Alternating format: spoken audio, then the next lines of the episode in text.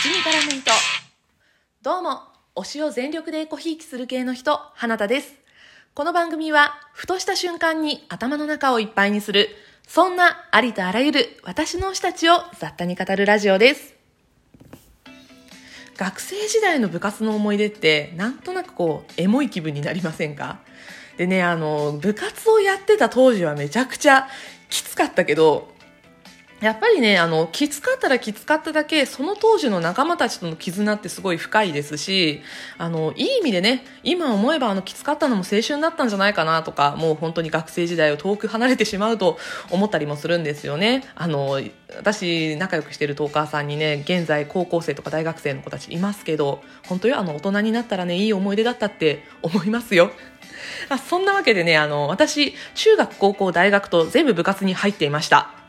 で、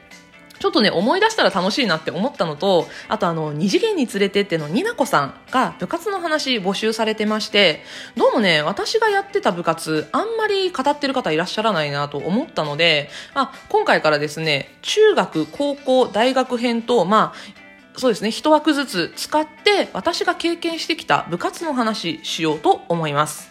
まず今回は私の、えー中学時代の部活のお話をしようと思いますが、私の中学時代の部活は、吹奏楽部でした。そう、あのね、楽器吹いてたんですよ。私ね、あの、クラリネットっていう楽器とオーボエっていう楽器、2本持ち替えで演奏をしていました。あね、この、えー、蔵とね、オーボエの持ち替えっていうのもね、なかなかあの、変なことをしてたんですけど、この辺の話もね、ちょっと後でしようかなと思います。えーっと、まあ私ね、どっかの配信でお話ししてるんですけど、そもそもね、運動神経があんまり良くないんですよ。あの、泳ぐのは早かったんですけど、足が遅いんですよね。で、あの、身長はね、そ、そこそこ高いんですよ。今、え今現在170センチぐらいあるんですが、まあ中学校入った時点で160センチちょっとあったので、まあ周りの子たちよりもね、背が高かったから目立ったというのもあって、あの、バレー部とかバスケ部からね、勧誘が来たんですけど、すいません、私、あの、運動できないんでって言って、あの、ピアノを習ってたのもあったので、吹奏楽部にね、入りました。でもね、吹奏楽部があんなにきついとはね、私は思わなかった。本当ね、体力いるんですよ、吹奏楽部。まず吹奏楽といえば皆さんあの想像されるのが座奏といってあの通常のねコンサートみたいな感じで座って演奏をするというのが、まあ、吹奏楽部の基本ではあるんですが私が入っていた吹奏楽部はマーチングといって楽器を演奏しながら歩くそしてあのいろんな隊列を組んであの上から見てもらうとねいろんな形を作っているというねそういうのを楽しんでもらえるあそういう演技があるんですがそっちもやってたんですよ。なので、まあ、座奏でのその演奏の技術もつけなければいけないし歩く練習が必要というねまあ、そういう吹きながら歩くってめちゃくちゃきついんですよ。私はねあのクラリネットだったので比較的軽い楽器ではあるんですがもうそれでもめっちゃきついんですよ。まあそのための体力作りをまず入部してからさせられました。入部してそうですね2ヶ月弱ぐらいかな。えっと4月に入部をしてうん、梅雨前とか、えーゴールデンウィーク明けぐらいまで、まあ、1ヶ月ちょっとぐらいですかね。あの楽器に触れないどころか担当楽器も決めてもらえず1年生は腹式呼吸のトレーニングと、まあ、腹筋を主にした筋トレの日々が続くんです。そして、まあ、これはね、1年生だけじゃないんですけど、部活が始まる前、まあ、吹奏楽部音楽室で練習をするんですが、音楽室に入る前にね、まず教室から音楽室の前まで来て、音楽室の前にみんな、えっ、と、荷物を置いて、外に出るんです。外に出て何をするかっていうと、校舎周りの走り込みをするんですよ。3周から5周走らされてました。吹奏楽部って文化部ですよ。楽器吹くんですよ。なのにね、走り込みするんです。そんなことするなんて私は知らなかった。走るのね、嫌いだったんですよ。でもね、あの、いつの間にかね、体力ついて3週ぐらいだったら楽になってきてました。いつの間にかね、3年生ぐらいになった時は。でもね、3年生5週走れって言われるんですよ。そんな感じでね、体力をつけさせられる日々でした。で、あの、吹奏楽の、その、コンク、コンクールって、コンクール、なんでそんな変な鉛したんだろう。コンクールの、あの、こう行事予定っていうのがあって、えーまあ、通常の運動部なんかでいう全国大会にあたる、えー、吹奏楽コンクールというものがあるんですがこの地区大会が大体夏休みに入った頃から始まりますなので、まあ、吹奏楽コンクール7月8月に向けて、ま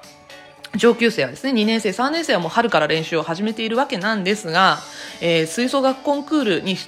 えー、出場した後えー、私の学校マーチングもしてましたのでマーチングも全日本マーチングコンクールというものがあります。この地区大会が9月から始まります。ということはね吹奏楽コンクール終わってからマーチングの練習してても間に合わないわけなんですよ。なので、えー、吹奏楽コンクールが課題曲と自由曲の2曲、そしてマーチングコンクールも2曲演奏が必要です。というわけでね、曲の練習を4本、えっ、ー、と、まとめてしないといけないわけなんですよ。そしてね、マーチングはもちろん歩く練習も出てきます。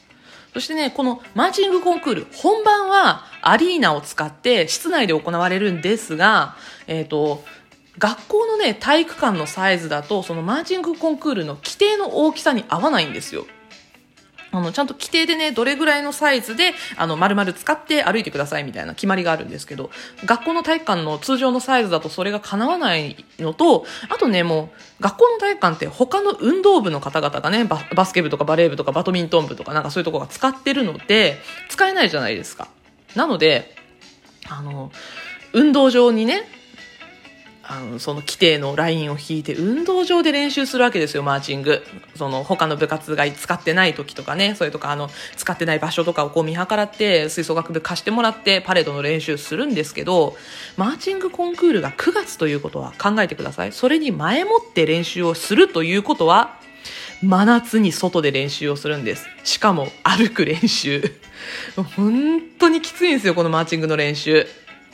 もうね、汗水垂らして練習をするわけです。でもまあ、その結果、まあね、あの、いい賞が取れれば嬉しいんですけど、これね、吹奏楽あるあるとしてね、私話をしたかったんですが、吹奏楽コンクール、マーチングコンテスト、どっちも、金賞、銀賞、銅賞がありますが、これは、あの、上位3校が金、銀、銅になるわけではなく、全出場校が金賞、銀賞、銅賞、どれかがもらえます。で、金賞を取ったら、あの、上位大会に行けるとかいうわけでもなく、金賞を取った学校の中から上位大会に出場する学校が選ばれるという形になります。まあ、私はね、九州ブロックに属する